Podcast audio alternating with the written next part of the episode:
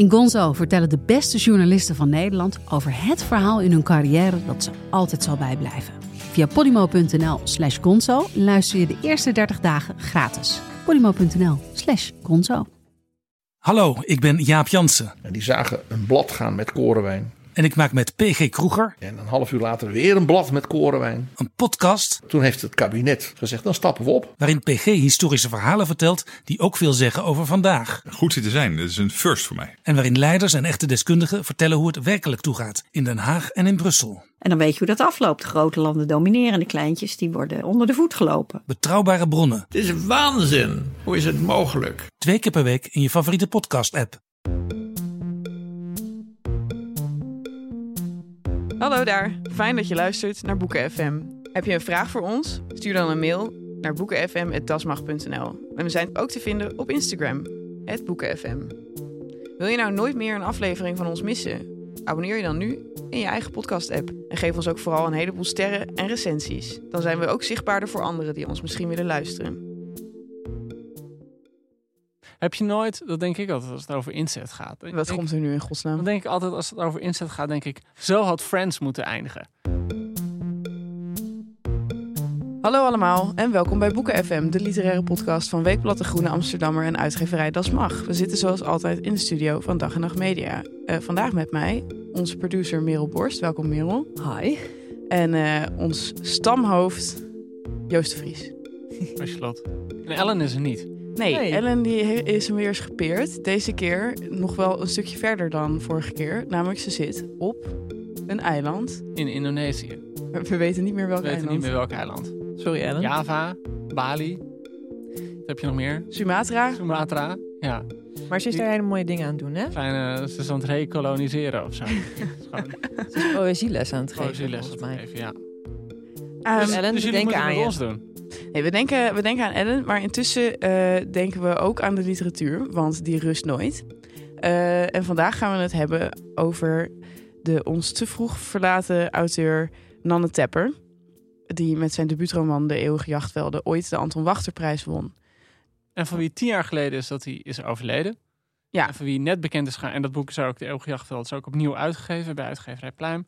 En er is net bekend geworden dat Lodewijk Verduin, een letterkundige die al eerder een heel slim boek schreef over het oeuvre van Jeroen Brouwers, aan een biografie van Nanne Tepper werkt. Ik durf niet te zeggen wanneer het moet verschijnen, want dan krijg je vast meteen paniek dat er haast achter is. Maar Ja, dat het volgend jaar, begin volgend jaar ergens zijn. Ja, ergens in het voorjaar. Ja. Dus we bestellen maar alvast op Ja, bol.com. oké.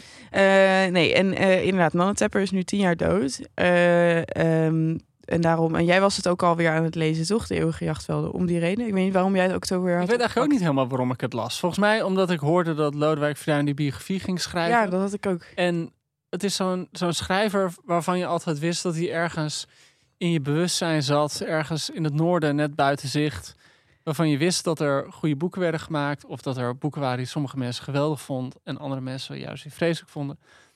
Ik wilde zeggen van jouw generatie, maar dat is natuurlijk helemaal Nee, niet nee, waar. Hij ook- komt uit Dat is 1962. een van de vreemde dingen met Nana Tepper. En dat is sowieso met als mensen redelijk jong lijken te overlijden, dat ze dan eeuwig jong blijven. Maar hij was al 50 toen hij overleed. Al 50, dan ben je toch ook bijna.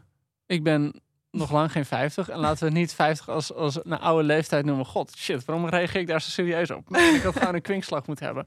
Maar ik hij was pas week 50, nog, na afloop, een complimentje kreeg dat we je niet met je leeftijd gepest hebben. Nee, dat is waar. Nee, maar jij, jij zei toch... En jij dan nu wel meteen, meteen mij. Nou, we gaan binnenkort een Lolita-podcast opnemen. En dan Nou, kan ik het krijgen ja, dan ook. het krijgen ook. Nee, ja, maar jij zei al 50, maar in, in nu, hoe ouder ik word, hoe meer ik besef dat 50 super jong is. Eh, mijn ouders Mooi, zijn, al lang, geen, eh, zijn al lang geen 50 meer. Eh, dus ik vind wel dat hij op dit- zich Mooi hoe je dit even repareert. in de bloei van zijn schrijverscarrière tot val is gekomen. Ten val is gekomen. Ten val is gekomen. En val. En, ehm, en eh, zeven dagen nadat hij doodging, schreef eh, eh, Max Pam het volgende. Dit is wat, hier moeten wij denk ik misschien dit, eh, een antwoord op gaan geven. Als we de kranten moeten geloven, is er een groot schrijver heen gegaan. Maar laten we eerlijk zijn, Nanne Tepper was een mislukte schrijver die al op zijn vijftigste niet meer werd gelezen. Nou, dit weet ik niet of het waar is. Volgens mij is de eeuwige jachtvelden altijd in druk gebleven. Eh, Nou ja, dus toen hij het ook toen hij doodging, was hij, werd hij nog gelezen, leek mij. Nou ja, kijk, er zit natuurlijk iets, iets heel pijnlijks in als je dat schrijverschap van Nanne Tepper bekijkt. En dat is ook een beetje de reden waarom hij ook een soort vreemd cultfiguur geworden is. Hij is in 1995 gedebuteerd met de Eeuwige Jachtvelden. En toen had hij volgens mij binnen vijf jaar eh, nog twee grote romans. De avonturen van Heel Billy Veen en De Vaders van de Gedachten. En daarna is er eigenlijk nooit meer echt iets gekomen. Ja. En dat heeft ermee te maken dat hij met, met allerhande depressies worstelde. Het werd Eh, wel steeds aangekondigd, toch? Ze hadden op een gegeven moment een bundeltje van dingen van hem. En dan werd er gezegd van, er en- komt en een grote roman. wel Dat, dat idee met de eeuwige jachtvelden, daar won hij toen ook meteen de Anton Wachterprijs mee. Dat iedereen dacht van wauw, dit gaat echt zo'n grote schrijver worden. Weet je, hij was een beetje van de generatie van Zwageman. En eh, een hoop anderen die allemaal in Amsterdam zaten. En hij zat dan in Groningen. En dat voelde gewoon aan als een soort van exotische kracht. Ja, Die iets, met iets groots zou komen. En dat, is. Groningen. en dat is natuurlijk nooit gebeurd. Nee, En dus in die zin snap ik dat Max Palm, hoewel het wel echt, moet je voorstellen, eh Nanne Tepper is door zelfdoding om het leven gekomen. Ja, ik vind het echt wel heel hard. en dat je dan een week na zijn zelfmoord de behoefte hebt te schrijven. eh, het is een mislukt schrijver. Ik moet even zeggen, ik gebruik het woord zelfmoord. Ik vind altijd heel lastig, omdat bij de Groene, eh, als je het woord zelfmoord gebruikt, krijg je wel eens brieven van mensen die zeggen dat woord mag je niet gebruiken, want het, het is geen moord, het is zelfdoding of suïcide. En ik, ge- tegelijkertijd krijg je ook wel eens als je dan heel erg je best doet eromheen te schrijven, krijg je dan weer brieven van mensen die zeggen: nee, je moet wel het woord gebruiken, want eh, dat is wat het is. En En, en Nanne gewoon, Tepper eh, gebruikte zelf ook het woord. ja, ik wou net zeggen, in al zijn brieven Dus- en dus- boeken gaat het Het hem... voelt altijd zo. Heeft hij het zelfs expliciet over de methode en zo. En zo. ja, dus ik denk het, is, een- van... het is een moeilijke term om te ontwijken. Ja, Ehm, maar ja, we gebruiken hem dus niet achterloos. niet achterloos, wel ook is, wat, wat, wat, ik ma wat mij altijd bij staat van Anne Tepper was een artikel dat in eh, Vrij Nederland stond, volgens mij een jaar of, of misschien net iets langer na zijn overlijden. En het begon op zijn hele spannende manier. Op, dat speelde zich af op de Wilhelmina-kade in de stad Groningen. eh, waar een aantal mensen aan het roeien waren en iemand anders zat op zijn woonboot. En opeens komt er een, eh, ik geloof een Mercedes voorbij ra- eh, razen op een zaterdagochtend in begin juni eh, 2012. En die, wat er gebeurt, zien de mensen niet helemaal. Maar die wordt gelanceerd en die belandt in het water. En die roeiers en, en een paar omstanders, die duiken meteen het water in. En die duiken die boot, of die, die duiken de auto achterna. Omdat ze denken, we moeten die mensen redden die erin zitten. En die dalen af en die zien één iemand in die auto zitten. Gewoon roerloos voor zich uitstaren. En die man trekken ze eruit en die halen ze naar de kade. En een aantal maanden later, dat stuk in Vrij Nederland beschrijft heel mooi. Een aantal maanden later krijgen ze allemaal van de burgemeester op het stadhuis een lintje voor goed gedrag. En op het moment dat zij dat lintje eh, opgespeld krijgen, heeft Nanne Tepper, de man in de auto, eh, is al aan het, eh, uit het leven gestapt. Dat is natuurlijk zo'n heel droevig beeld, ook zo'n perfect beeld. Ik bedoel, Lodewijk Verduin heeft pech dat dit al zeg maar, eh, door Vrij Nederland eh, toen bedacht is. Anders was het natuurlijk een perfecte manier om een biografie te beginnen. Ja, behalve dat volgens mij Lodewijk eh, erg mee bezig is om het niet over de zelfmoord te laten gaan. Nou, dat is natuurlijk altijd. We hebben het ook wel eens over jouw Zwageman gehad. Het is altijd heel moeilijk als je als een kunstenaar of een schrijver of wie dan ook op een bepaalde manier aan zijn leven komt. Is dat heel moeilijk om niet dat hele oeuvre daar naartoe te gaan schrijven? Dat, ligt, dat, dat is altijd best wel gevaarlijk, weet je wel. Ik, ik weet nog, er is een boek verschenen eh, over het oeuvre van jouw Zwageman. Waarin echt elk gedicht en elke roman elk personage dat op een gegeven moment een opmerking maakt van oh was ik was ik hier maar niet en ik wil dit niet dan was het al een teken van oh zie je wel hij, hij kijkt naar het einde van zijn leven naar een uitweg Eh, dus dus laten we dat vooral niet doen denk ik Nou, het is ook al gedaan, toch? Door Jeroen Brouwers in De Laatste Deur. Dat, daar heeft hij al heel vrij uitgebreid. ja de laatste probeert- deur is echt zo'n roemrijk boek van van eh, wat wat hij volgens mij twee edities verschenen is waarin hij alle ja zelfdodingen van schrijvers achter elkaar heeft gezet een Ja. soort van encyclopedisch werk Maar hij heeft dat, ik vond dat wel interessant werk. Eh, ik heb naar aanleiding van, van Anne Tepper heb ik, heb ik, ben ik een stukje daarin gaan lezen. Eh, wat ik interessant vind aan hoe Jeroen Brouwers dat doet, is dat hij eigenlijk een beetje de angel uit dat mysterie of uit de romantiek van zelfdoding haalt. Door eh, het vrij banaal te maken van, nou, hè, dit ging er niet goed in zijn leven, dit ging niet goed aan zijn leven. En toen gebeurde dit. Eh, of toen deed hij dit zelfs. En ehm, hij maakt er niet iets interessanters van dan het is of zo. Hij probeert niet het hele oeuvre daaraan op te hangen. Maar heeft gewoon, zegt gewoon van... oké, nou ja, dit, dus zo waren de omstandigheden... toen deze schrijver uit het leven stapte. Dus dat betekent dat, dat misschien Lodewijk Verduin het ook niet, niet hoeft, zeg maar, Ja, zozeer. Ik gaat vast iets leuks uh, Ja. methodevering. Maar het, het is wel grappig, want, die, want hè, dat was 2012 dat hij overleed. En toen had hij dus echt al bijna 15 jaar geen roman meer geschreven. Dus in die zin was het wel zo'n schrijver. En, en dan snap ik Max Pam, hoewel het nog steeds... Ja, Max Pam is helemaal Max Pam. En dat is een beetje... Nou ja, Max Pam is Max Pam. Laten we het daarbij houden. Eh, het idee dat hij de eeuwige belofte was, is natuurlijk gebleven omdat die belofte nooit ingelost is. Ik bedoel, het is nooit, het grote boek is er nooit gekomen. En eh, na zijn dood zijn De Kunst is mijn slagveld, brieven 1993-2001 verschenen. Waarin hij ehm, ook duidelijk sprak met, met, met andere schrijvers. Waarin hij schreef dat hij eigenlijk fantaseerde van ja, een soort werk à la, zoals Faulkner, de Amerikaanse schrijver. Die heeft allemaal boeken die zich in Mississippi afspelen rond een zelfverzonnen dorpje zoiets had, zag, zij, zag hij zijn schrijverschap een beetje. Ja, hij wilde en- eigenlijk ook meerdere boeken die zich afspeelden rond, rond dezelfde Groningse streek. Maar hij was ook heel bezig de hele tijd met een soort autobiografisch werk van 999 bladzijden. Dus Een soort kolos. Waar had hij het altijd over? Eh, en hij, dus hij beweert zelf ook, of de overlevering eh, beweert dat er, dat er ook echt is. Maar dat hij dan een vriend heeft opgedragen om dat te begraven ergens in Amerika. Heb- Doe jij dat nou? Heb jij niet allemaal boeken? Ik heb in, eh, ik heb in Schotland, in Australië heb ik ook allemaal boeken laten begraven. Dat is echt een heel spoor. En als je, als je op de juiste manier... eh, Als ik wat langer rond jou hangen, krijg ik op een gegeven moment ook een nee, beduimeld zit- manuscript achter- in mijn handen. Ergens in de binnenkant van een boek, als je de juiste de eerste letters van alle zinnen pakt. Dan krijgen we eindelijk het boek over jouw jeugd, waar we steeds op zitten te wachten. En het, het is wel grappig, want het, het is ook wel, eh, zo gaat het natuurlijk ook. Aan de ene kant heb je natuurlijk blijkbaar Max Pam, die nadat iemand is overleden meteen zin heeft om nog een keer een kogel door de kist te jagen. Maar je hebt natuurlijk ook meteen zo'n mythologisering die optreedt. Dus toen in Maar dat vind ik interessant dat je 2016 dat die, zegt, want- die- wat vind je stom? Nou, nou dat, Interessant. Interessant, zei ik. Oh, ik Nee, want- hoor de Freudiaanse. eh, Nee, want de belofte, want je zegt van oké, de belofte wordt op een of andere manier groter en, myth, en mythischer op het moment dat iemand jong sterft. Maar het is toch, als je de Anton Wachterprijs hebt gekregen, dan is de belofte gewoon vanaf dat moment. Ik zou het eerder andersom zien of zo. Hij werd zo gevierd dat hij daarna niet meer durfde of niet meer kon of zo. Ja, zo kan je het ook zien inderdaad. Ik kan me ook voorstellen, maar gek genoeg. Ik bedoel, uiteindelijk moeten we het ook over de eeuwige jachtvelden zelf gaan hebben. Uh, maar volgens mij zit in dat boek, en dat zit ook in die brieven en ook in de IM's die over hem verschenen van mensen die hem kenden. Dat was zo iemand die alles kende qua muziek, qua literatuur en ook een heel groot, ik ben bijna geneigd te zeggen, overdreven gevoel heeft van hoe belangrijk en groots literatuur is. Op Oh ja. zo'n manier dat het bijna alleen maar teleur, dat je jezelf bijna alleen maar Ehm, weet je, als je zo'n verheven gevoel heeft van wat kunst en muziek en literatuur kan zijn, ja, dat loopt bijna altijd uit op tranen. Want hè, literatuur gaat je en de kunst alleen gaat je niet gelukkig maken. Er, er moet ook iets omheen zijn. Nou, daar komen we eigenlijk op een van de eerste passages in de eeuwige jachtvelden. Dat begint namelijk met eh, een, eh, het personage Victor Prins dat naar Parijs is eh, gereisd vanuit het dorp in Groningen waar hij vandaan komt. Ja. En hij zegt dit. Hij was 29, waande zich kunstenaar en vroeg zich af wat dit te betekenen had. Pathos. Al wat hij bezat was zijn verleden, de grootste schat van de Hollandse schrijver. Die schamele traditie, het provinciale leven, de toorn van vele vaders.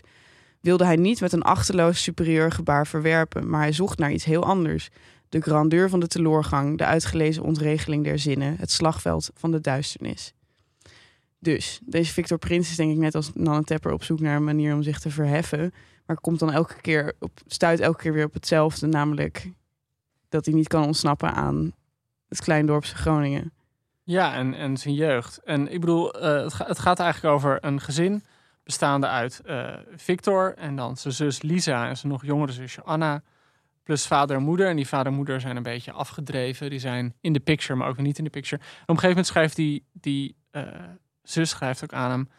Je hebt me aan mijn haren door de trotse boeken gesleept. Je hebt me voorgehouden dat men zijn nest moet haten en liefhebben. De enige kans op ontwikkeling, op zuivering, op evolutie. Ja, ja, op papier. Goed hoor. Stel je voor zeg. Verlossing, meneertje, is ochtends eens lekker schijten. Dat je dat nog eens uit mijn mond mag vernemen, hè? Voor de zoveelste keer. Verlossing, zoals dat in jouw boeken staat geschreven, is een sprookje. Dit leven is voetje voor voetje. En als je mij bij de hand neemt, dan neem ik jou bij de hand. Ik weet het, het klinkt als een liedje. Dan doen we dit niet en wankelijk gewoon nog wat meer. Dus die Victor heeft heel erg zo'n idee. Die zit gewoon Kerouac te lezen en die zit Mahler te luisteren. En eh, die kijkt naar allemaal films met El Pacino. En die zit naar Frank Zappa te luisteren en noem maar op. En die heeft dus gewoon een enorm groots romantisch idee van wat het leven zou moeten zijn. Omdat hij dat leven op die manier via alle kunst tot zich krijgt. Maar het neemt maar geen vlucht. Want het enige waar hij aan over kan denken en pijnzen is de jeugd die hij heeft meegemaakt in het fictieve Groningse dorp. Weet het nou? Oude huizen. Oude, Oude huizen. Huizen. Ja, met een spatie erin. Ik vond dat heel grappig.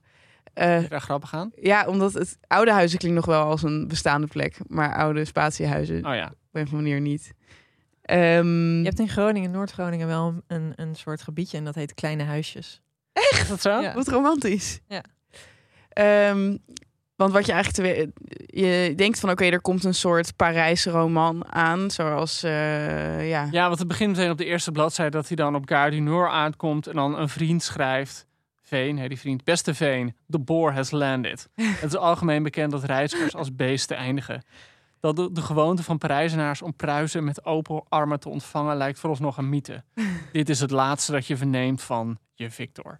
ja, fantastisch. En je denkt van oké, er komt een jonge man met zoveel bravoure, die schudt en het land een van zich af. vernie- zelfvernietigingsdrang. En die gaat zich nu zitten bezatten in Parijs en dan komt daar kunst uit. En in plaats daarvan is hij eigenlijk alleen maar bezig met eh, die beklemmende jeugd die hij heeft meegemaakt.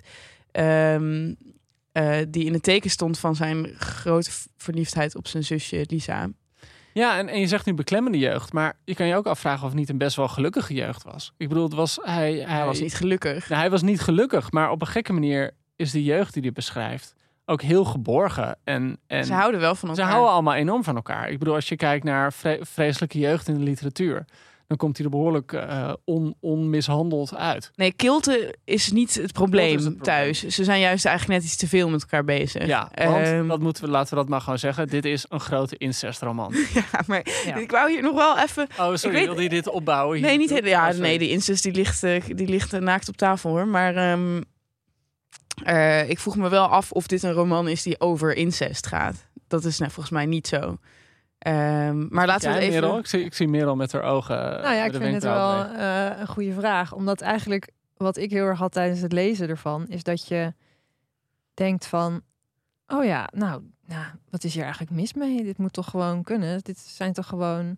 En dat je op langzamerhand op een gegeven moment, dat je denkt, oh ja, maar het is wel broer en zus. Oh, maar... Tenminste, dat was mijn ervaring. Weet je wel, dat je niet meteen denkt van ja, dit kan echt niet. En dit, want zo schrijft hij het ook helemaal niet op. Nee, je wordt er heel erg in verleid. En Ja. eigenlijk pas eh, op, wat is het, drie kwart of zo, wordt Mhm. eh, de betovering verbroken. Omdat eigenlijk de twee, eh, de twee verraders, Anna en, en de moeder, het, jongste zusje en de moeder, die zeggen, die zeggen het allebei hardop wat niemand tot dan toe hardop heeft durven zeggen. Ja. Namelijk, wat de fuck zijn jullie aan het doen? Terwijl Anna er op een gekke manier ook een beetje jaloers op is. Ja, zij wilde Anna, aandacht. Anna is het jongere zusje en die voelt zich gewoon buitengesloten door haar oudere broer en zus. Ja, want hoe dit gaat is eh, ehm, in het, in het eh, eh, extreem kleine dorp waar zij wonen, is eigenlijk nog maar één gezin met kinderen. En dat is de, de, de dokter en zijn vrouw en hun drie kinderen. Familie Prins. De familie Prins. En ehm ze waren, daar kom je later een beetje achter dat zij ooit een beetje de hoop van het dorp waren, want er waren gewoon geen andere kinderen meer. En dat betekent dus ook dat eh, vooral eh, Victor en Lisa nogal op elkaar gericht zijn in, eh, in hun jeugd. Ook omdat hun vader een soort afwezige dronkenlap is, die eigenlijk vanaf het begin van de dag al teut is. Ja, eigenlijk zou hij een soort van de dorpsprominent moeten zijn als arts. Maar in plaats daarvan is- zijn trouwens, en die, die zoon doet hem daar goed in na, die zijn de hele dag longdrinkglazen in je. Zo, ja, het is echt aangelengde boek, Jack ja. Daniels gewoon. Ja. Kannen gaan er doorheen. Het is Ja. Nou ja, en normaal. ook niet op een feestelijke manier of zo. Op een gegeven moment krijgt een, eh, de eh, 18-jarige Victor krijgt een, een delirium. Ja. Gewoon omdat hij zoveel aan het drinken is. Ehm, maar dat betekent dat, eh, dat Lisa en Victor eigenlijk alleen elkaar hebben. En dan zou je in, denk ik, moderne eh, psychologie zeggen dat er iets, dat er iets verkeerd gaat in hun ontwikkeling. Want dan ze worden eigenlijk heel, heel erg ontzettend verliefd op elkaar. En hun gehele seksuele ontwikkeling hangt ook aan elkaar op. Heb je nooit, dat denk ik altijd als het over inzet gaat. Wat denk- komt er nu in godsnaam? Dan denk ik altijd als het over inzet gaat, denk ik, zo had Friends moeten eindigen. Ik bedoel, hoe tof was het gewoon in de laatste aflevering dat je gewoon zo'n moment had. Het Ross en Monica. Ross en Monica elkaar aankeken en toen dacht ik, Oh, man. wacht, jij, eigenlijk ben jij het. Fuck Rachel, jij bent het Monica. Ze waren allebei niet broeierig genoeg Nee, daarvoor. En deze twee mensen in het... Dit zijn wel eh, heel broeierig. Dit nou, waar is het deed me heel erg denken aan... eh, het deed me Ja. eigenlijk heel erg één op één denken aan eh The Cement Garden van Ian McEwan. Ja, Toch? ja. Want dat is, Maar dat is nog wat gruwelijker. dat is iets gruwelijker, maar daar is de, ook de afwezigheid van de ouders iets definitiever. Ja. Maar deze mensen hebben zulke afwezige ouders Ja, eigenlijk. die vader is alcoholist en die moeder heeft eigenlijk gewoon een beetje... die is een beetje klaar met dit is een gezin. beetje klaar met... Ze reist de hele tijd weg naar hun Ja, zus die- die in Rotterdam heeft- ja. woont. En eh, dat betekent dus dat die kinderen een beetje aan elkaar worden overgelaten. En ze zijn dus op een soort extreme manier onafhankelijk ook. Eh, niet van elkaar, want ze zijn heel erg afhankelijk van elkaar. Maar ze mogen gewoon, er is niet heel veel zicht op zo of zo. Ze zijn de hele tijd gewoon hun eigen aan het roken Nou op ja, zolder bedoel, en je, zo. moet, je moet ook bedenken, ik bedoel, ze hebben ook gewoon een klas en ze gaan gewoon op, op, eh Op werkweek. met elkaar. Vond ik heel grappig. Duitsland. En eigenlijk Geweldig. zijn ze gewoon niet bij elkaar vandaan te slaan. En Ja. die zus, Lisa, die krijgt wel een vriendje. Maar uiteindelijk wil ze toch gewoon steeds s'avonds bij hem in bed gaan liggen. En Ja. het gekke is, ze doen wel heel erg hun best om zich er niet aan over te geven. Ik bedoel, ze duwen elkaar de hele tijd weg. En Ja. de hele tijd van, oké, je mag alleen slapen. Of ze mag alleen een kus. Ja, En, en nou ja, goed. eh, probeer dat maar eens uit te stellen, blijkbaar. ja nou, dat, ze krijgen het voor elkaar om het vrij lang uit te stellen. Namelijk tot hij eh, al studeert in de stad. Ja, Nou, Groningen. Groningen. Ja, Wat eigenlijk alleen maar wordt aangeduid met stad. Wat ik ook Ja. wel leuk vind. Eh, eh, en, en tot zij hem eigenlijk smeekt om, om haar te ontmaagden. En ze hebben ook, dat, dat is ook, dat denk ik een van de eerste dingen die je zal opvallen als je dit boek leest. Dat is gewoon de stijl. En de stijl is op een bepaalde manier wordt het ook heel erg gedreven door de dialogen die erin zitten. Want zeker die Victor en zus Lisa praten alleen maar, je moet soms heel goed opletten waar ze het nou over hebben. Ja. Het zijn de hele tijd citaten uit films, Een uit soort uh, Franny en veel Duits. Zoe-achtig. zelfverzonnen woorden. Eh, het is echt helemaal, je kan duidelijk zien, en dat, dat, dat doet eh Nanne Tepper heel mooi, dat ze echt zo'n ja, zo'n klein leefwereldje op zichzelf zijn. Met eigen rieten en eigen taal en eigen gebruiken, die anderen niet echt doorgrijpen of doorzien. De reden dat ik zeg dat het niet echt een incestroman is, is omdat ik lees die incest, of in ieder geval zijn onmacht om zich los te rukken van zijn zus, als een soort metafoor voor dat zijn onmacht om zich los te rukken van, van, van Groningen. Maar eh, als dit geen incestraman is, wat is dan wel een incestraman? Uh, dat is een hele goede vraag. Uh, ik, ja, ik vond de Cement Garden vond ik meer een incestroman dan deze. Omdat ik gewoon denk dat het grotere drama is niet per se... Want hij ontleent niet heel veel uh, torment aan, aan deze verhouding. Zeg maar, ja, hij probeert het wel te... Hij probeert het niet al te veel zich daaraan over te geven of zo. Aan de andere kant is zijn grote worsteling is met zijn kunstenaarschap en niet met de incest. Ja, want hij heeft eigenlijk zijn worsteling is dat hij uh, wel denkt... ik moet op een gegeven moment weg uit uh, dat dorp, ja. uit de huizen. En dan gaat hij naar stad, Groningen. En daarna, daar schrijft hij echt over alsof het een of andere enorme metropool is. Ja. En Groningen is een hele leuke stad, dat zeg ik er meteen bij. Want ik ben altijd, ik ben altijd dood. Weet, de inbox zit nu al vol. Van die, van de inbox zit nu al vol als je een verkeerde opmerking maakt. En, um, uh, maar uiteindelijk ja, werkt dat voor hem toch ook niet. En hij, hij is de hele tijd eigenlijk op de vlucht voor zijn eigen inborst. Ja, ja en dat is dus niet. En, en ik zie het dus echt als. Uh, niet als van hij is op de vlucht voor dit, het, het, het, het afschuwelijke, de bloedschande die hij heeft gepleegd of zo. Het is juist andersom. Van dat is gewoon een symptoom van zijn, van zijn op de grond gerichtheid of zo. Hij kan gewoon niet ontsnappen aan dat aardappelveld waar hij is opgegroeid. En, maar wat ik ook wel grappig vind, is hoe anders Lisa en. We hebben het nu heel erg over die personages. En dat is denk ik ook omdat het niet een boek is dat heel erg van het plot moet hebben. Het is niet Nee. zo dat er na een of andere grote ontknoping wordt toegewerkt. Het moment dat het hele dorp uh, het schandaal onthult. Of dat er uh, grote dramatische dingen gebeuren. Het gaat, gaat heel erg om die beknelling tussen die broer en die zus. En denk ik, ja, die, het is natuurlijk meteen een beetje een Griekse tragedie met Victor en Lisa. Want uh, je hebt heel vaak in, in de oude klassieken, als het over incest gaat, is er dan meestal een soort van uh, zuiverheidsdrang. Is er een soort behoefte om het puur te houden. Om het binnen. Ik moet altijd denken aan de familie uh, van Cleopatra bijvoorbeeld, die echt al generaties met broer en zus trouwde. En dat was echt het idee van ons bloed is het puurst. Wij zijn het meest zuiver, dus we houden het lekker in de familie.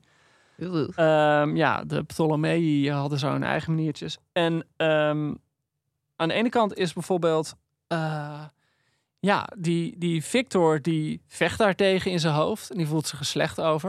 En het is eigenlijk die Lisa die er meer actief werk van maakt.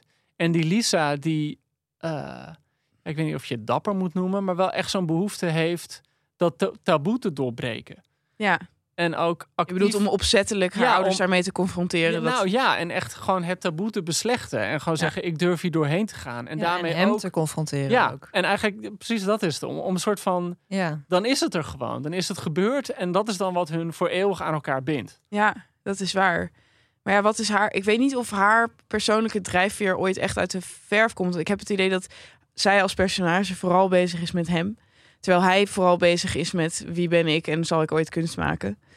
En eh, Ja, maar ja, het gekke is dat ik dat wel lees als een manier om ook met haar bezig te zijn. In de zin van hij probeert zich de hele tijd tegen haar af te zetten. Ja, maar of zij dat nou is of, dat, of letterlijk dat dorp. Want het eindigt natuurlijk met een soort de allermeest soort ironisch einde ever. Is dat zijn ontsnapping is zodanig mislukt dat hij eindigt met het erven van een heel groot huis In het dorp. in het Ja. dorp. En dat hij dus eigenlijk voor goed daaraan vast zit. Weer in het huis naast zijn ouderlijk huis. Dus dat, dat eh, ja, hoeveel heeft dat met haar te Dan wordt dus natuurlijk suggestie gewekt dat zij daar dan met z'n tweeën gaan eindigen. Ehm, maar ja, ik weet gewoon niet hoeveel dat met haar te maken heeft. Merel, jij komt ook uit een, uit een klein dorp.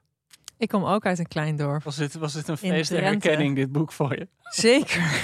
ik heb alleen geen, ik heb geen broer, Je dus ook geen je- incestverleden. moet Ik je moet erbij hierbij zeggen. zeggen. Ja, Ja, inderdaad. Hebben je ouders je wijselijk voor behoed? Eh, absoluut. Ik vind het altijd heel fijn als het platteland in een boek uitvoerig beschreven wordt. Want dan voel ik me gewoon een beetje thuis Waar? in wat ik lees. Ja, vind ik echt fijn. En ehm, aan het einde van het, eh, eh, van het boek...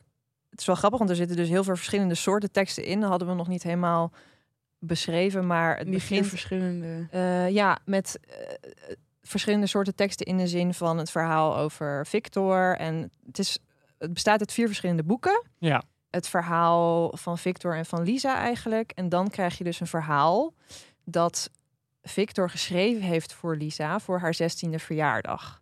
En hij komt daar dan mee eh, aan haar bed en zij leest dat. En eh, nou, ze heeft daar een reactie op. Maar we weten niet wat in dat verhaal staat. En dat komt dan daarna.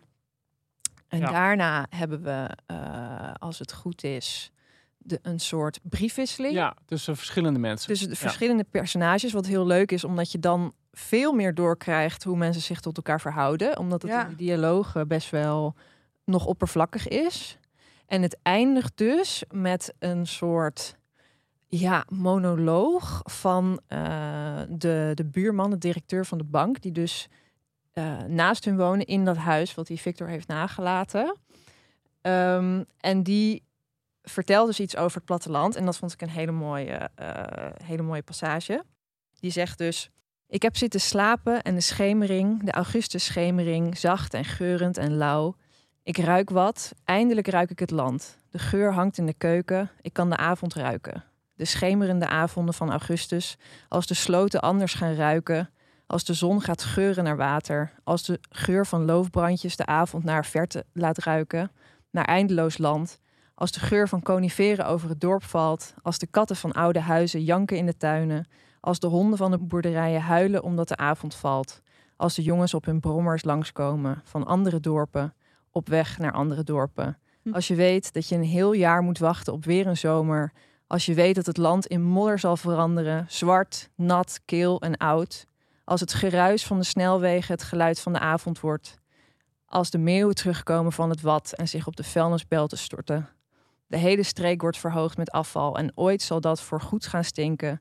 Maar nu ruik je nog avond, een avond in augustus.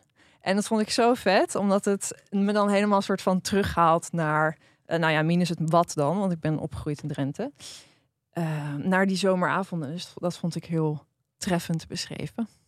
Ja. Is dit, is dit een streekroman? Ja, ik vraag me altijd af wat een streekroman nou precies is. Want het beeld dat ik ervan heb is dat het eh, altijd van die archetypes heeft. Zoals inderdaad dan een dokter en, en, eh, en weet ik veel. Ja, maar dat is er nu toch ook, toch? Die Ja. vader is de dokter. Ja, maar die zijn allemaal... Die zijn niet... buurman is de notabele. Weet je, in een streekroman is er altijd een notabele. En dat is dan de notaris of de advocaat of de burgemeester van het dorp. Ja, precies. En je hebt een klein familiedrama en al die dingen. Maar Er eh, wordt gepraat in dialect.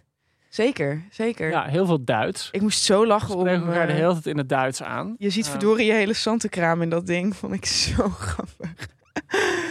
Eh, ik, ik, ik, ik weiger dingen voor te lezen die in dialect zijn opgeschreven. Want ik denk dat ik dan heel erg door de mand val. Ik vind dat een hele leuke uitdaging juist. Ja. voor jou. Victor heeft het op een gegeven moment over de hemel boven Oost-Groningen. Het plafond van zijn jeugd. En misschien ook van zijn kunnen. En dat is, dat is nou, dan kom je eigenlijk weer terug waar we het net over hadden. Van Mhm. hij ziet Groningen ook. In Groningen is hij heer en meester.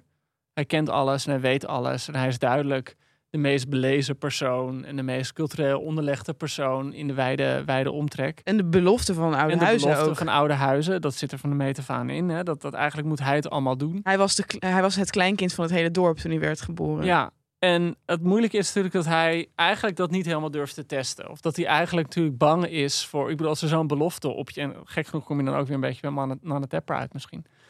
Maar dat er zo'n belofte op je rust... dat er dan natuurlijk ook zo'n lode verantwoordelijkheid op je schouders ligt. Met gewoon alle angsten en faalangsten die je kunt bedenken... die dan meteen in je rugzak zitten.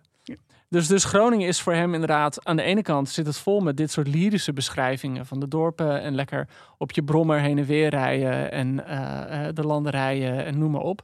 En aan de andere kant is het natuurlijk ook zijn, zijn nachtmerrie. Ja. Datzelfde land. Ik heb een vraag aan jullie over eh, iets in het plot. Want jij zei net van oké, er is niet een heel. Er is niet een soort grote climax waarin iedereen erachter komt wat er gebeurt. Maar er is wel een moment dat jongste zusje Anna is inmiddels eh, geen kindje meer, maar een tiener van 16. En zij is eh, eigenlijk heel normaal vergeleken met haar broeierige oudere broer en zus. Is een soort van best wel banaal, houdt van popmuziek en ze heeft vriendjes en ze is blondine en al die dingen. En, eh, eh, en zij confronteert op een gegeven moment haar broer en zus. En dan eh, zegt ze, vraagt ze het ze expliciet van wat doen jullie met elkaar? En dan Anna en Victor, die ont, ik bedoel, Lisa en Victor ontduiken dit een beetje. En dan zegt Anna, ja, weet ik veel, jullie doen maar hoor. En als er spastische gertjes van komen, verzuip ik ze desnoods zelf in de plomp, maar lieg niet tegen mij. En dat is eigenlijk het eerste moment dat iemand hardop de incest benoemt. En dan gaat Lisa, heeft dan dit. Lisa bleef achter en genoot, diep blozend, intens van het moment. Ze had zin om in haar handen te klappen. Blij, blij, blij. Waarom reageert Lisa zo op, dit, op deze eh, ja, confrontatie? Ik denk omdat het benoemd wordt door iemand, eindelijk. Haar geheime dat het dus, liefde. Ja, dat Oh ja. het Ja, want, want het is niet een soort in de van... wereld is. Ja, en het is, het is niet een soort van onhandige geiligheid die geen andere uitweg heeft. Ik bedoel, zij is echt verliefd op Victor. Ja. En zij ziet echt een soort tragische held in hem. En eh, meer, dan, meer nog dan hij. Hij is er een beetje voor op de vlucht. Maar zij zit echt heel actief. Gaat ze altijd bij hem in bed liggen. En zegt ze, kom dan, kom dan. En dus voor haar voelt het misschien... Ja, volgens ik denk dat voor haar het feit dat het publiekelijk gezien wordt... of publiekelijk in ieder geval door de zusje... dat het gewoon zo helemaal bevestigd is.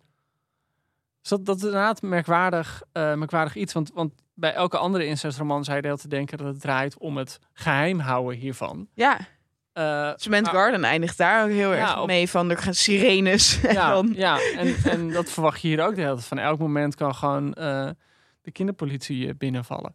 Maar wat ook wel grappig is, is dat eigenlijk niemand in deze roman van alle personages zich dit eigenlijk afkeurt. Dus ze zitten er in die end. Dus ze zitten er zelf, of nou ja, althans Lisa zit er vooral mee van hoe, het, eh, hoe mensen erop reageren. En Victor denk ik ook wel. Maar uiteindelijk eh, is er niemand die zegt, oh dit is fout, jullie moeten hiermee stoppen.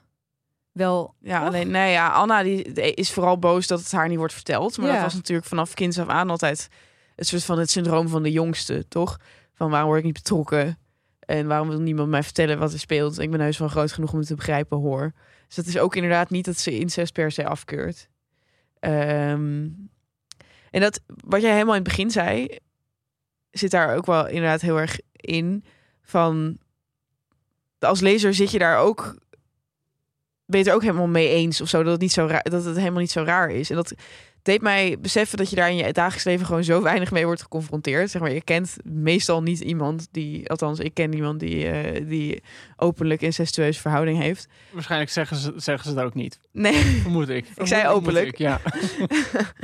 Eh, dus je, je bent eigenlijk hoeft, hoeft nooit eh, geconfronteerd te worden met je eigen gedachten hierover Ja. of zo.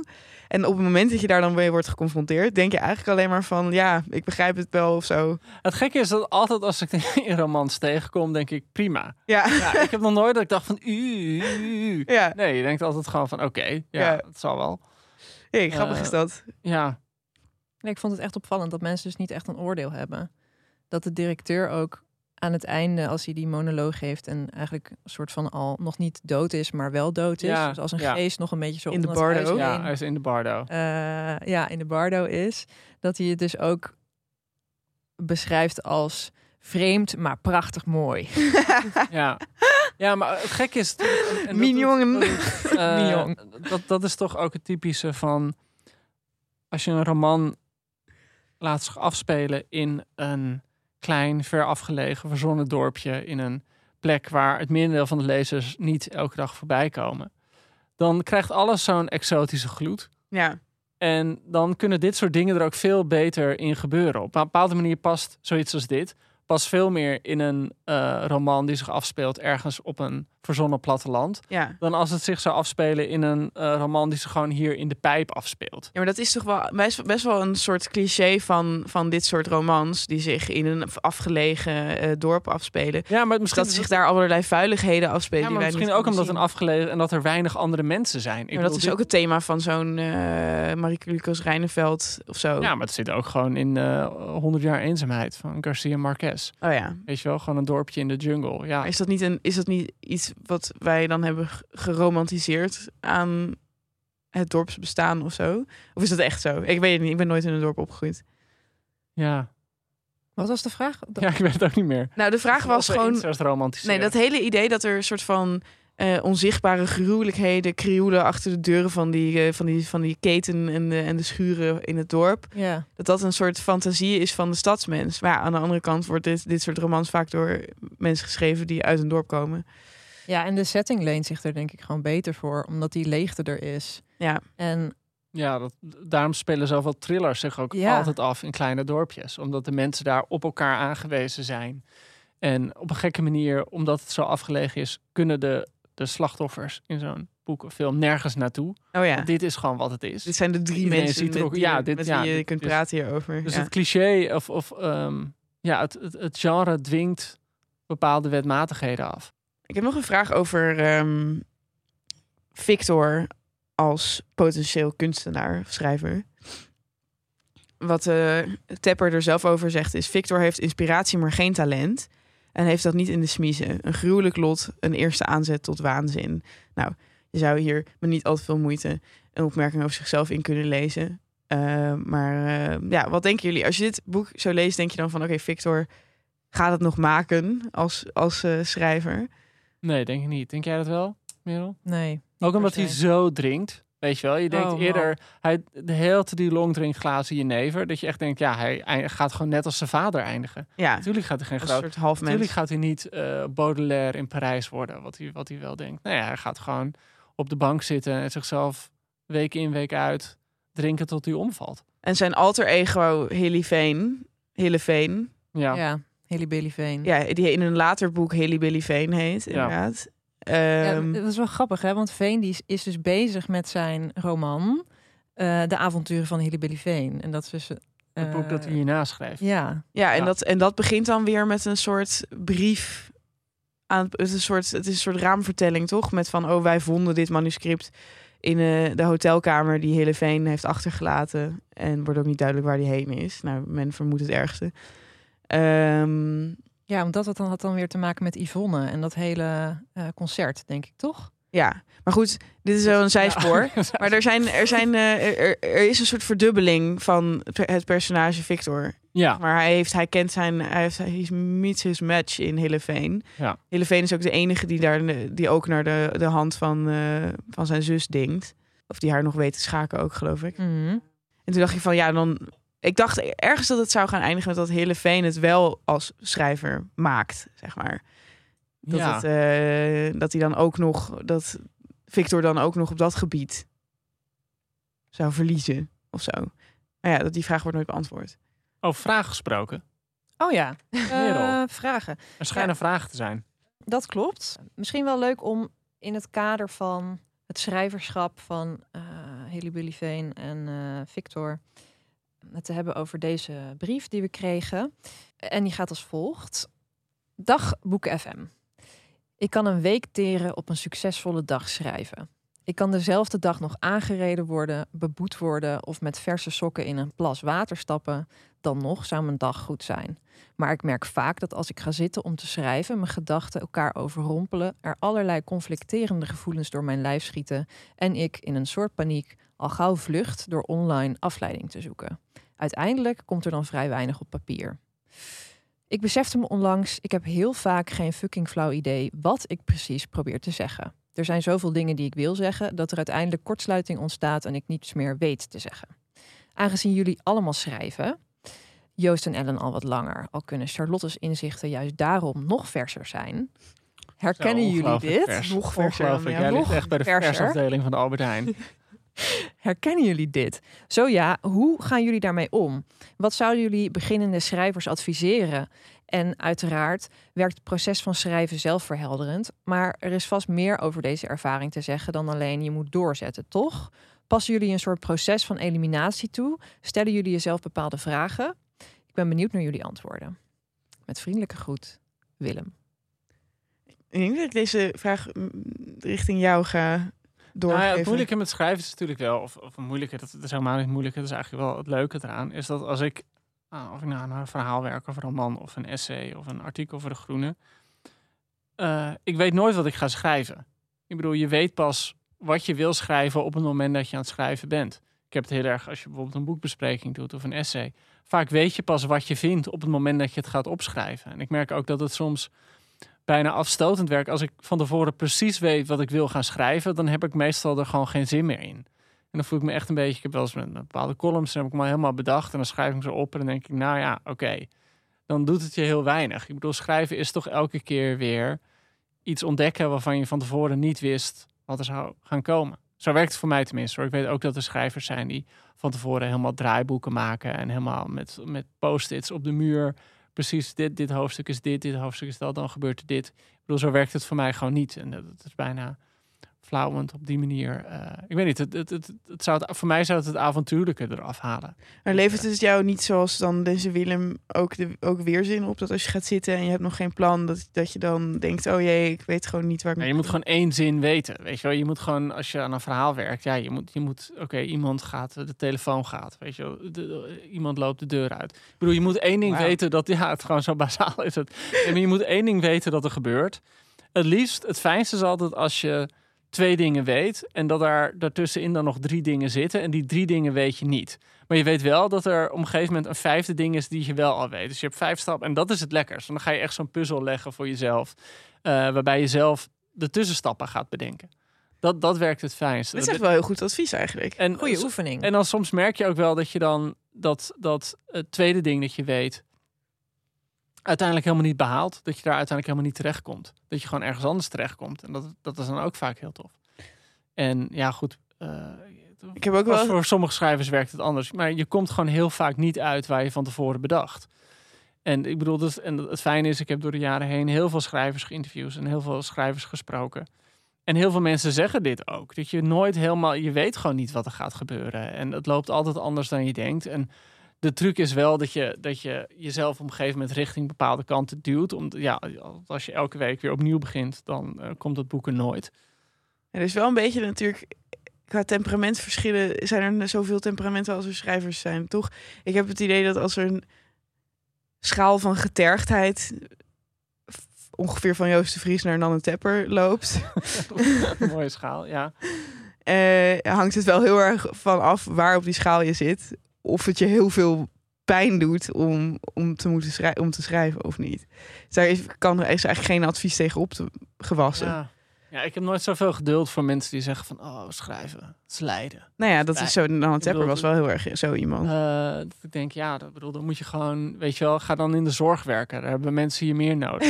ik bedoel, het, het is wel, eh, ja, het, het, het is- Zo werkt het voor jou niet. nee, voor- zo werkt het voor mij niet. En ik denk ook dat, dat ehm, ik geloof niet dat altijd uit pijn de diepste kunst komt. Op, op, die manier. Ik bedoel, het is ook, eh, wat ik heel erg heb, je neemt iets waar je zelf mee bezighoudt. Ik bedoel, alles wat ik maak heeft een obsessie die gewoon in mij zit. En dan schrijf je, ik schrijf op een gekke manier dan van me af. En dan ga je gewoon ergens anders naartoe. Verder met je leven. Nee, vind wel- maar- nou, ik, vind wel, ik, ik, ik snap wel trouwens wat Willem helemaal zegt hoor. Dat, je, dat als je dan een dag lekker hebt zitten schrijven, dat je daar de hele week op kan teren. En dat het, het werkt ook heel aanstekelijk. Dat als je eenmaal lekker zit te schrijven, dan ga je ook meer lekker schrijven. Zoals als je wanneer je slecht zit te schrijven, je ook nog slechter gaat schrijven.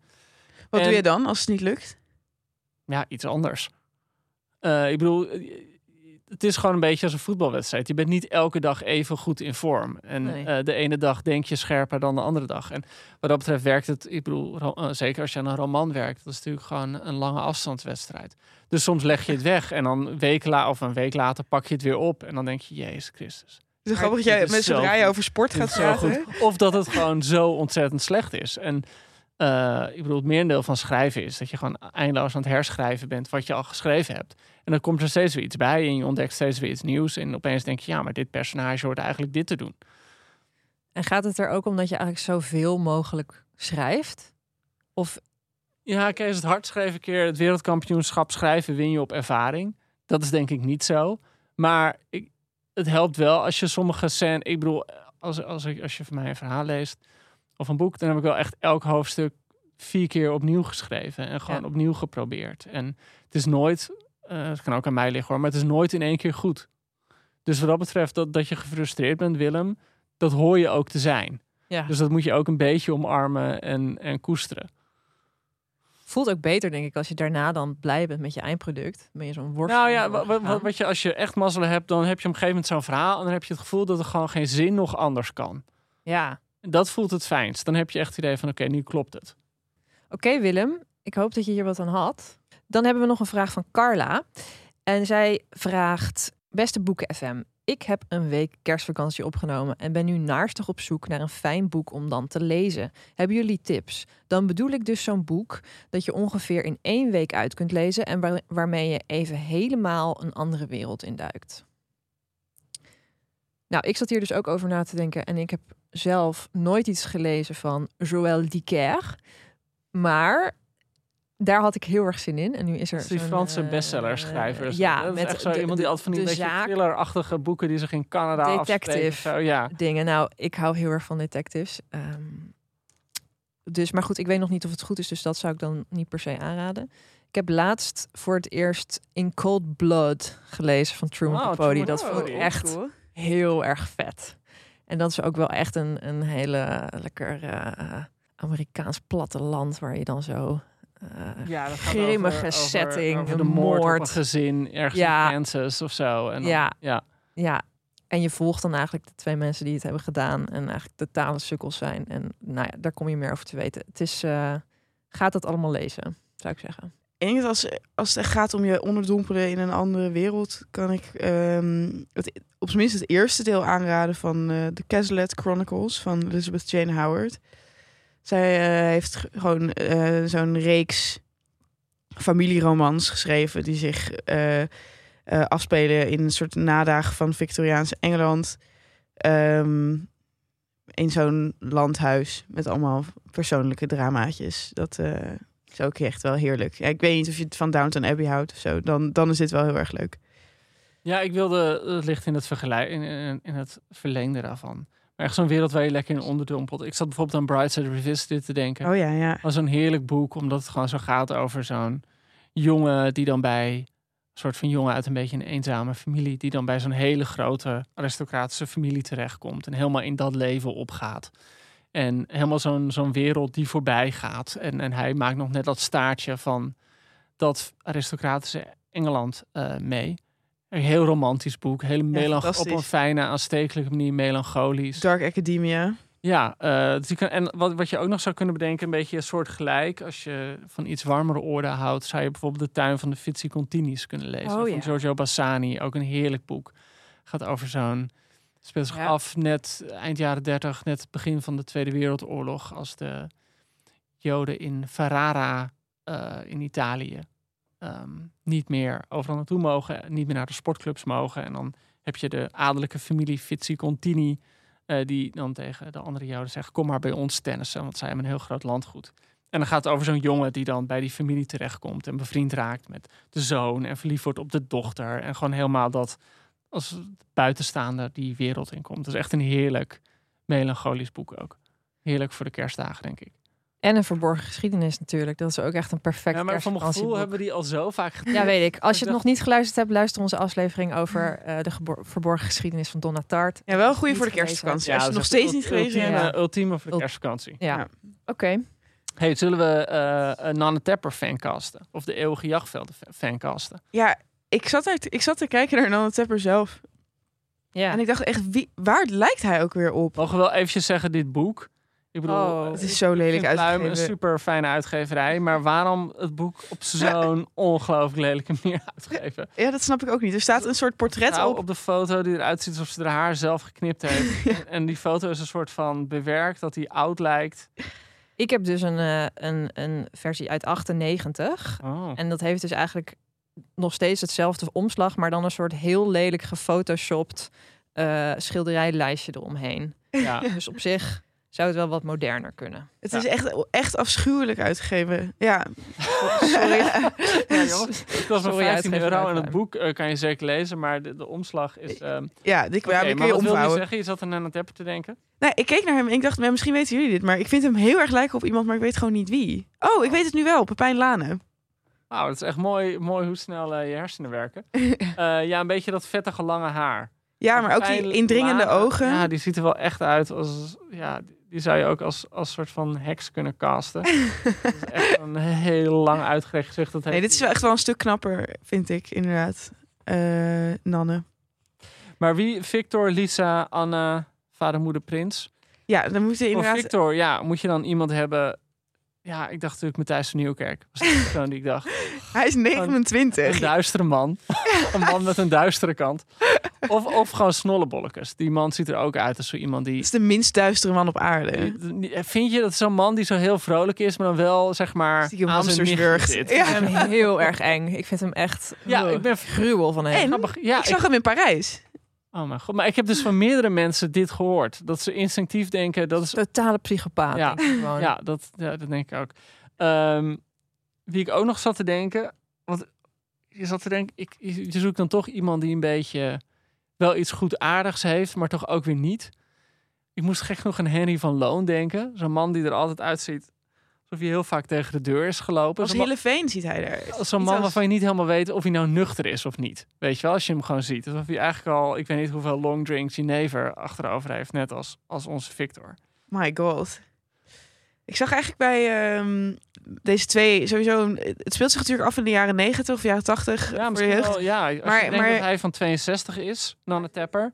En die kinderen zijn een jaar of 20. Is het denk ik inderdaad jaren 80. Ja, maar toch zag ik meer eh, de jaren 70 voor me of zo, omdat het allemaal zo groezelig was.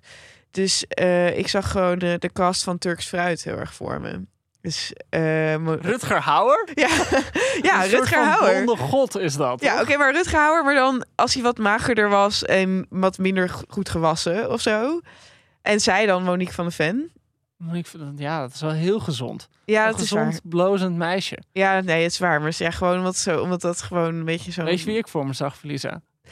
Nou, vertel. Hanna Hanna Hoekstra. Hoekstra. Ja, of course. Nee, Oh, maar ze jongens, heeft... Er wordt... ik heel even dit? Ik had als laatst Hanna Hoekstra gezien.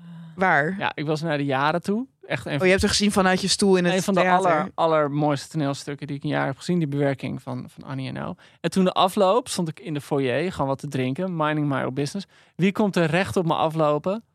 Hanna Hoekstra. En ik had echt zoiets tegen mezelf van Joost, avert your eyes. Weet je, ik ben, ik ben letterlijk met mijn gezicht naar de muur toe gaan staan. Ik dacht van, ik wil geen confrontatie. Het kwam zo op me af. Het was gewoon alsof ik recht in de zon keek. Ik dacht van, ja, dit kan ik gewoon niet aan. Dit kan ik niet aan. Ja, maar dat is niet het type. Dat is echt absoluut niet. Ik zie dan eigenlijk wel gewoon eh, Charlotte Gainsbourg voor me. Want zij Ja, speelde ook in ja. de filming van Oh, Cement Garden. Ja. Ja. Eh, en, zij was, en zij is een beetje op een jongensachtige manier. Ja. eh, heeft ze zo'n zo'n gezicht met sterke wenkbrauwen en dat soort dingen. Ja, een beetje, een beetje skinny legend. Ja, ook een beetje zeker een skinny legend, inderdaad. En Anna ziet er natuurlijk echt heel anders uit. Anna is een soort, ja, een beetje een dellerige blondine. Dus ik zag daar Elle Fanning heel erg voor me. Als Oh. ik haal er even, haar er even bij. Zo'n hele blonde actrice. Heel veel gevoelens over Elle Fanning, maar die zijn niet voor deze podcast. Hoe oud is zij? Mag dat? Ehm, ja, ja, maar eh, ik, had, ik had gek nog vrouwtje in gedachten. Ik dacht Vrouwtje, Stien. Stien. Nou, ja, Stien dacht ik. vrouwtje omdat die zo vrolijk is. Zo van, ah, ik ga met de trein, la la la. Die reclame. Wat? Oh, In wat ja. voor reclame Er speelt er zit toch gewoon zo'n NS-reclame. Echt waar? Ja. Wat een sell-out. Ja, want sell-out. Ja. We hebben een vrouwtje en Stina al een keer gecast. Althans, ik heb ze gecast in The Great Gatsby. Oh ja, en toen wist ik niet wie ze waren. Ja, dat vond ik heel toen- erg, ja. van, Maar toen later besefte ik dat ik wel wist wie ze waren. En ehm, nu zie ik haar hier voor me. Gewoon Ja. als, als bij de duisternis van Victor en Lisa... hoor daar een soort van zonnestraal tegenover te staan. Ja, daar heb je wel gelijk. Ja. Zeg vrouwtje. En we moeten natuurlijk voor die vader moeten we echt zo'n ja, oude met een karakterkop gewoon echt. Louis van Gaal. Of eh, eh, ja, gewoon Pierre Bokma of zo. Gewoon Pierre Bokma, ja. Die, eh, ja, die ziet Ja, er ook wel zo uit, Maar toch? Alsof hij zich uit in een dorp aan het dooddrinken is. Ja, inderdaad. Dat doet hij ook vast. Ja, dan hebben we de centrale Oké. kast al een Oké, beetje ja, dat, dat is hem ongeveer. Ik wil het nog even hebben over. Eén ding wat ik me dit afvroeg toen ik dat stuk, toen ik het hoofdstuk van Jeroen Brouwers aan het lezen was. Over dat idee dat. Want hij vergelijkt dan ook ehm Nanne Tepper heel erg met David Foster Wallace. Die vier jaar eerder eh, uit het leven stapte. En ook, had, en ook een soort van worstelde met zijn laatste werk en dat soort dingen. Ehm, dat idee dat wij hebben soms, dat als je heel geniaal bent, dat je dan lijdt onder de zwaarte van je eigen brein. En dat je daar dan ongelukkig van wordt. En dat daarom een heleboel hele goede schrijvers zelfmoordneigingen hebben. Is dat waar? Of is het gewoon zo dat dat de enige mensen zijn die in enig detail beschrijven hoe het is om depressief te zijn? En dat we daarom een soort van geniaal schrijverschap zijn gaan associëren met dit soort duisterheid. Hoe noem je dat? Duisternis. En dat er een heleboel andere mensen zijn die ook dat zo'n. Je weet wel, dat het dus niet per se is dat je dan geniaal bent en om, en om zo'n gevoelsleven te moeten hebben. Ja, ingewikkelde vraag. Ik ben natuurlijk geen psycholoog, maar... eh, Niet? Nee, ja, nog. Er zijn een hoop dingen die ik kan. Het kwam Eh, gewoon ineens op mij over dat het niet helemaal waar is. Nee, maar het is denk ik een misvatting om te denken dat... eh, ik weet dat Maarten van Buren een keer zo'n boek schreef... waar toen ook heel veel mensen boos over haar kikker ging, gaat fietsen, dat geloof ik. Maar heel veel, omdat hij eigenlijk het deed voorkomen alsof depressie voortkwam uit een enorme intelligentie. Zo, Ja. Ik zie de wereld hoe het echt is en daarom ben ik depressief. En dat is natuurlijk een beetje gemeen om het zo te zeggen. Want er zijn ook heel veel me- mensen Ja, die geen verheven. hoogleraar zijn en eh, Wel doodongelukkig. wel doodongelukkig. Eh, dus, dus volgens mij is dat een beetje een, een gekke manier om het daartoe terug te brengen. En ik denk dat het wel klopt wat je zegt. Ik bedoel, de meeste mensen, hè, er zijn iets van 2000 zelfdodingen per jaar in Nederland. Dat zijn niet allemaal schrijvers. Nee. Eh, ik bedoel, dat is, dat is volgens mij een dwarsdoorsnede van de samenleving. Dus ik denk niet dat het per se aan beroep, beroep is. Ik denk wel da- daarentegen dat er veel schrijvers zijn die het een interessant thema vinden. En Ja. het graag ook een beetje opzoeken in hun werk. En, en ehm, ja, het, het, het is natuurlijk gewoon een zwaar thema. Waar, ja, dat, dat trekt bepaalde schrijvers aan, denk ik. Maar het is niet zo dat, dat kunstenaars gekweldere geesten zijn dan andere mensen. Nee, ik Denk ik. dat veel, schrij- veel kunstenaars dat wel denken van zichzelf. En, en ik weet nog Marina Abramovic een keer ze zei van ja, maar ik hou meer. Mijn liefde is groter dan van gewone mensen. Dat ik echt denk, Wat je hebt geen idee. Oh my Je god. hebt geen idee. Weet je wel, je, je, je, je ziet mensen achter kassa zitten, rijinstructies. Je hebt geen idee hoe, hoe groot hun liefde is. Die dat is zo makkelijk om dat over mensen te zeggen. Dus ja, ik bedoel, ik ben altijd, maar dat, dat zit misschien ook in hoe ik over schrijven praat. Ik, ik kan gewoon niet tegen die mythologisering van schrijvers en kunstenaars alsof het verheven mensen zijn aan de rest van de mensen. Ja. Ja. En daar zit toch een beetje onze fascinatie met de zelfdodingen van schrijvers. Berust toch een beetje op deze misconceptie, denk ik. Dat het een Ja. betekenisvollere dood zou zijn dan als je Ja, het grappige is, Jonathan Franzen heeft een heel mooi persoonlijk essay geschreven over die zelfdoding van David Foster Wallace. Was een hele goede vriend van hem. En dat was echt een opvallend essay, omdat hij hem eigenlijk ook ijdelheid verweet. Ja. Hij zei van door zelfmoord te plegen, je wist, hij, schreef echt in een brief aan, aan David Wallace van, je wist dat je hiermee een soort uitroepteken achter je oeuvre zette. en hij, hij zei van, het is gewoon, het is ook vanity om het op, op zo'n manier te doen. Wat ook heel moeilijk verwijt is, maar je- snapt Franzen wel op een bepaalde manier. Ja. En ja, wat- wat het moeilijke is. En, en van tevoren dat we begonnen met deze podcast, zeiden we echt van je wil niet eh, de dood van Anna Tepper helemaal aan zijn oeuvre koppelen. Eh, het gekke is dat het natuurlijk wel zo'n oeuvre is dat heel erg gaat over kunst die heel absoluut moet zijn. Van het is alles of niks. Ja. Dit is zo'n enorme koppeling van kunst aan zelfdestructie, ook in dit boek. Ja. Eh, Maar ook... Alsof, alsof- ja, alsof het wel in een, alsof het allemaal uiteindelijk altijd gewoon in gebroken glas moet eindigen. En ook een heel, hij straft zichzelf ook, of tenminste de verteller straft zichzelf de hele tijd voor. Verwijt, ze verwijten elkaar de hele tijd aanstellerigheid en, Ja, clichés. en, en clichés. Ze zijn de hele tijd hebben ze gewoon een gesprek met elkaar over de emoties. En op het moment, dat vind ik op zich heel goed gedaan hoor. En als de een dan iets zegt dan een cliché, is het meteen zo van... Oh, oh, Je bent toch ja. geen Amerikaan? Ja, gewoon dat. Ja. Heet het, ja. Het is echt een fascinerend boek. Dat moet ik wel eens zeggen. Ik ben erin begonnen.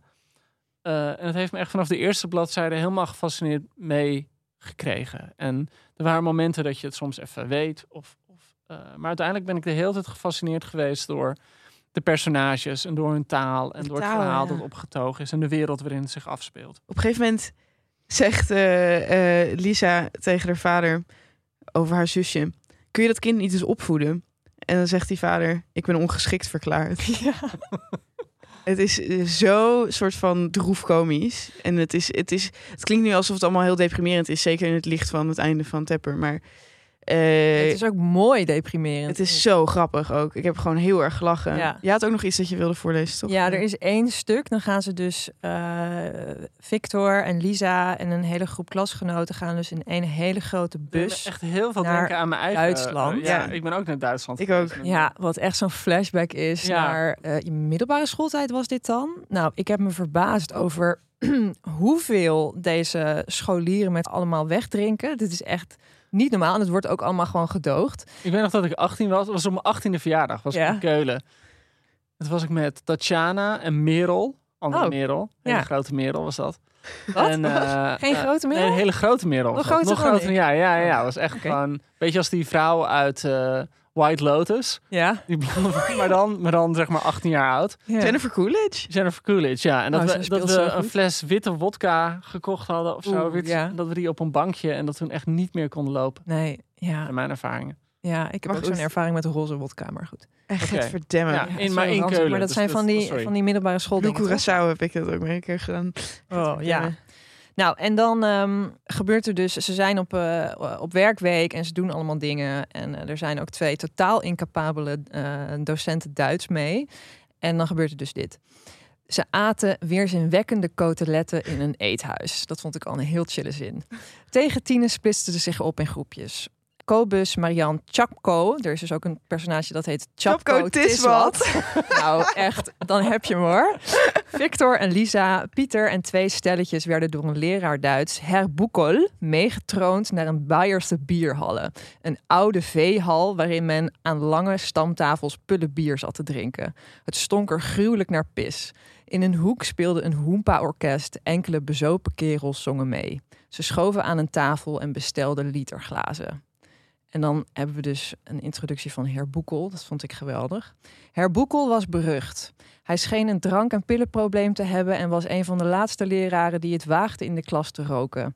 De wijze waarop de man zijn caballero's inhaleerde was groots. Zoals sommige mensen oesters leeg slurpen, een blik in de ogen alsof het geslacht van een onbedorven kind wordt verorberd. zijn hoofd dat van een heerser, zijn haar vettig en glimmend zwart achterover gekamd, zijn ogen bloed doorlopen, eronder zwarte wallen. Hij droeg een glanzende zwarte snor, een naakte slak die zijn gezicht leek over te steken. Ze kregen die avond achtereenvolgens het gevoel dat hij met hen, het tuig van de school, heulde. Met hen meeleefde, met hen jong wilde zijn en tenslotte hun bestaan betreurde uit mededogen met wat hij aanzag voor hun leed of lot. Het opgroeien voor galg en rat. Ja. Zo. Geweldig. Ja. Zo, zo goed geschreven. Er zit op die school ook iemand die heet Helmoet Berger. En die noemen ze allemaal van kwaad tot erger. Op een bepaalde manier.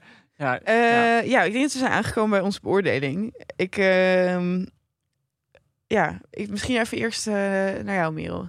Oh, oké. Ehm, nou, wat ik net heb voorgelezen, die sfeer en die stijl, en eh, daar geniet ik van. Dat vind ik geweldig. De dialogen vond ik ook heel erg goed geschreven. Ook omdat je vaak zoiets hebt, dat zei Joost ook al van...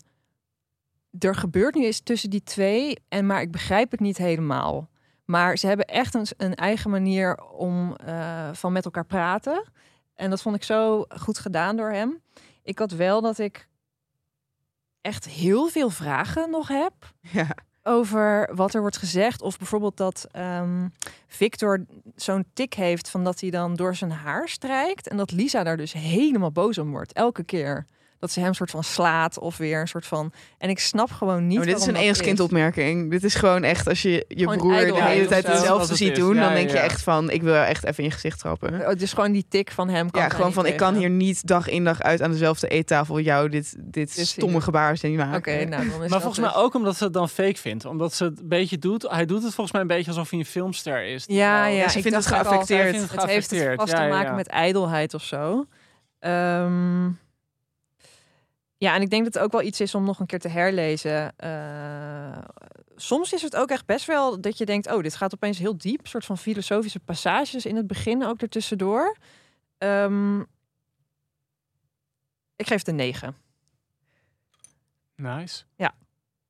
Ehm, Oost-Groningen, de veenkoloniën, de moddervelden, de chilling fields. Oh yeah. Eh, ik zat er heel goed. Ik, ja, dat was echt een boek wat ik zei. En, en meer, meer kan je eigenlijk niet van een boek vragen. Namelijk dat je er van begin tot eind in zit. En dat je je afvraagt hoe die personages in elkaar zitten. Ehm, ik heb nu in de groene van deze week heb ik een stuk, heb ik een briefwisseling met Arthur Eaton. Dat is een psychoanalist. En daar hebben we het heel erg uitgebreid over eh, trauma. En eigenlijk over ehm, hoe trauma een soort geheid plotinstrument is geworden in fictie Hmm. een heel mooi stuk in de New Yorker een tijdje terug over, waarin die term werd gemunt, de trauma plot. Dat op een of andere manier bij heel veel fictie erop terugkomt dat er altijd een soort van trauma in iemands jeugd zit. En Een daar wordt, centraal ding. d- daar wordt alles aan teruggekoppeld. En wat ik zo mooi in dit boek vind, is dat dat het dus niet doet. Het heeft niet de behoefte van om aan die personages uit te leggen, dit is er gebeurd, dus daarom zijn ze zo. Dit heeft zich in hun gezin afgespeeld, dus daarom is het zo. En het gevolg is dat, dat je daardoor inderdaad, wat Merel ook al had, je de hele tijd aan het afvragen bent hoe zitten die personages nou in elkaar en, en hoe het permanente aantrekken en afstoten tussen broer en zus, de hele tijd gekke dingen waar ze die ze dan heel ontroerend van elkaar vinden en andere gekke dingen die ze dan opeens heel afstotend vinden, Ja. eh, daar krijg je gewoon geen grip op en toch, om het, om het even zo te zeggen, je voelt het wel. En ik vind ook die bijpersonages, eh, dat zusje vooral en ook die vader, die gewoon eigenlijk dat, dat hele gezin eh, en die spanning en die claustrofobie en dat Groningse platteland ja, heel mooi bij elkaar brengt. En eh, dus het was echt een boek dat ik van A tot Z met grote, ja, toenemende interesse heb gelezen. En dan ook nog eens een hele uitzonderlijke stijl. Mij deed het boek soms een beetje denken aan, hoe heet het, Vallen is als vliegen? Van Ja, Manon Uphoff. Uphoff, Omdat, ja. Dat is een ander soort incestboek. Maar ook het gaat me meer om de stijl. Dat zo vol met bepaalde metaforen is. Een bepaalde, een eigen taal en culturele verwijzingen.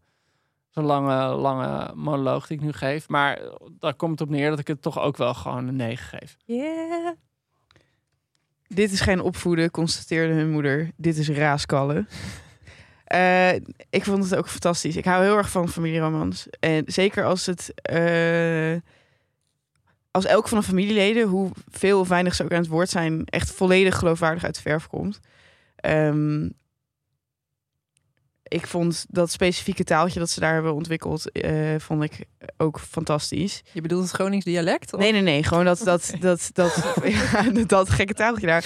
Nee, eh, gewoon wat zij onderling, die soort van halve zinnen die ze heten tegen elkaar aangooien. Ja. Ehm, ehm, en het is toch ook, om, ondanks dat je dat eigenlijk niet kunt zeggen over dan zo'n incestverhouding, is het toch een grote liefdesroman of zo. Het gaat echt over een verliefdheid en Mhm. over hoe die twee eh, samen opgroeien en steeds dichter naar elkaar toe groeien. Uiteindelijk beseffen dat ze eigenlijk alleen elkaar hebben.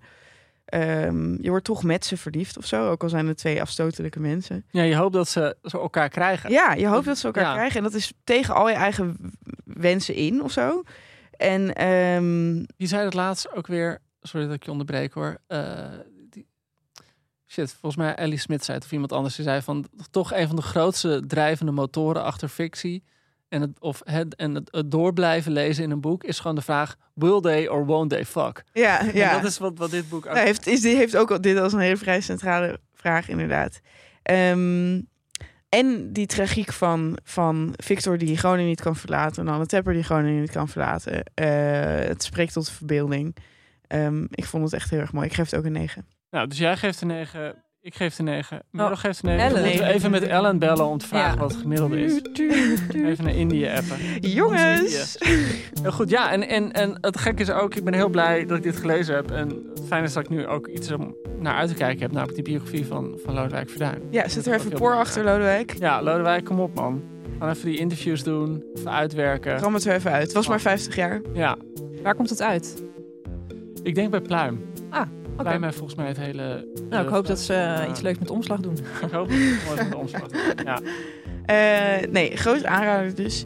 Ehm, het goede nieuws is dat er een heleboel kerstafleveringen op jullie afkomen. Het slechte nieuws is dat jullie dus nog eventjes moeten wachten tot eerste kerstdag. En eh, dan zien we jullie weer. Voor nu een hele fijne dag gewenst. Joost, jij ook. Merel, jij ook. ja, Bedankt. ik hoop dat jullie eh, allemaal iets moois van Sinterklaas krijgen. Ja, inderdaad. Eh, nog één eh, ding. Wat staat er allemaal op jullie verlanglijstje? Ik heb echt alles al. Doodse en doodse stilte. Ja. Heb jij, heb jij een verlangen? Eh, ik wil zo'n eh, stoommandje waar je dumplings in kunt stomen. Ah, wat lief. Dus eh, dat. Ik wil Milky Alum thee. Oeh, ja, dat is lekker. Oh, maar jij gaat dit weekend naar. eh, Ja, maar dat ga jij kopen in Londen. In Londen. Ja, maar nou, nou klinkt het wel alsof ik het cadeau voor mezelf ga kopen. Wat een beetje verdrietig klinkt. Nou, vind ik helemaal niet. Nee. Ik heb Embrace yourself. We moeten Ja, ook niet ja, eens treat jouw yourself. eh, Treat yourself. Treat locatie yourself. weggeven. Ik heb het idee dat we echt een soort eh, John Lennon-incident aan het uitlokken zijn. Door te zeggen waar jij je bevindt. Ja, in Londen. Nou ja, dat, ik bedoel, dan hebben ze me meteen te pakken. Oké, nou, dag jongens. We zien jullie met kerst. Bye bye. Doei.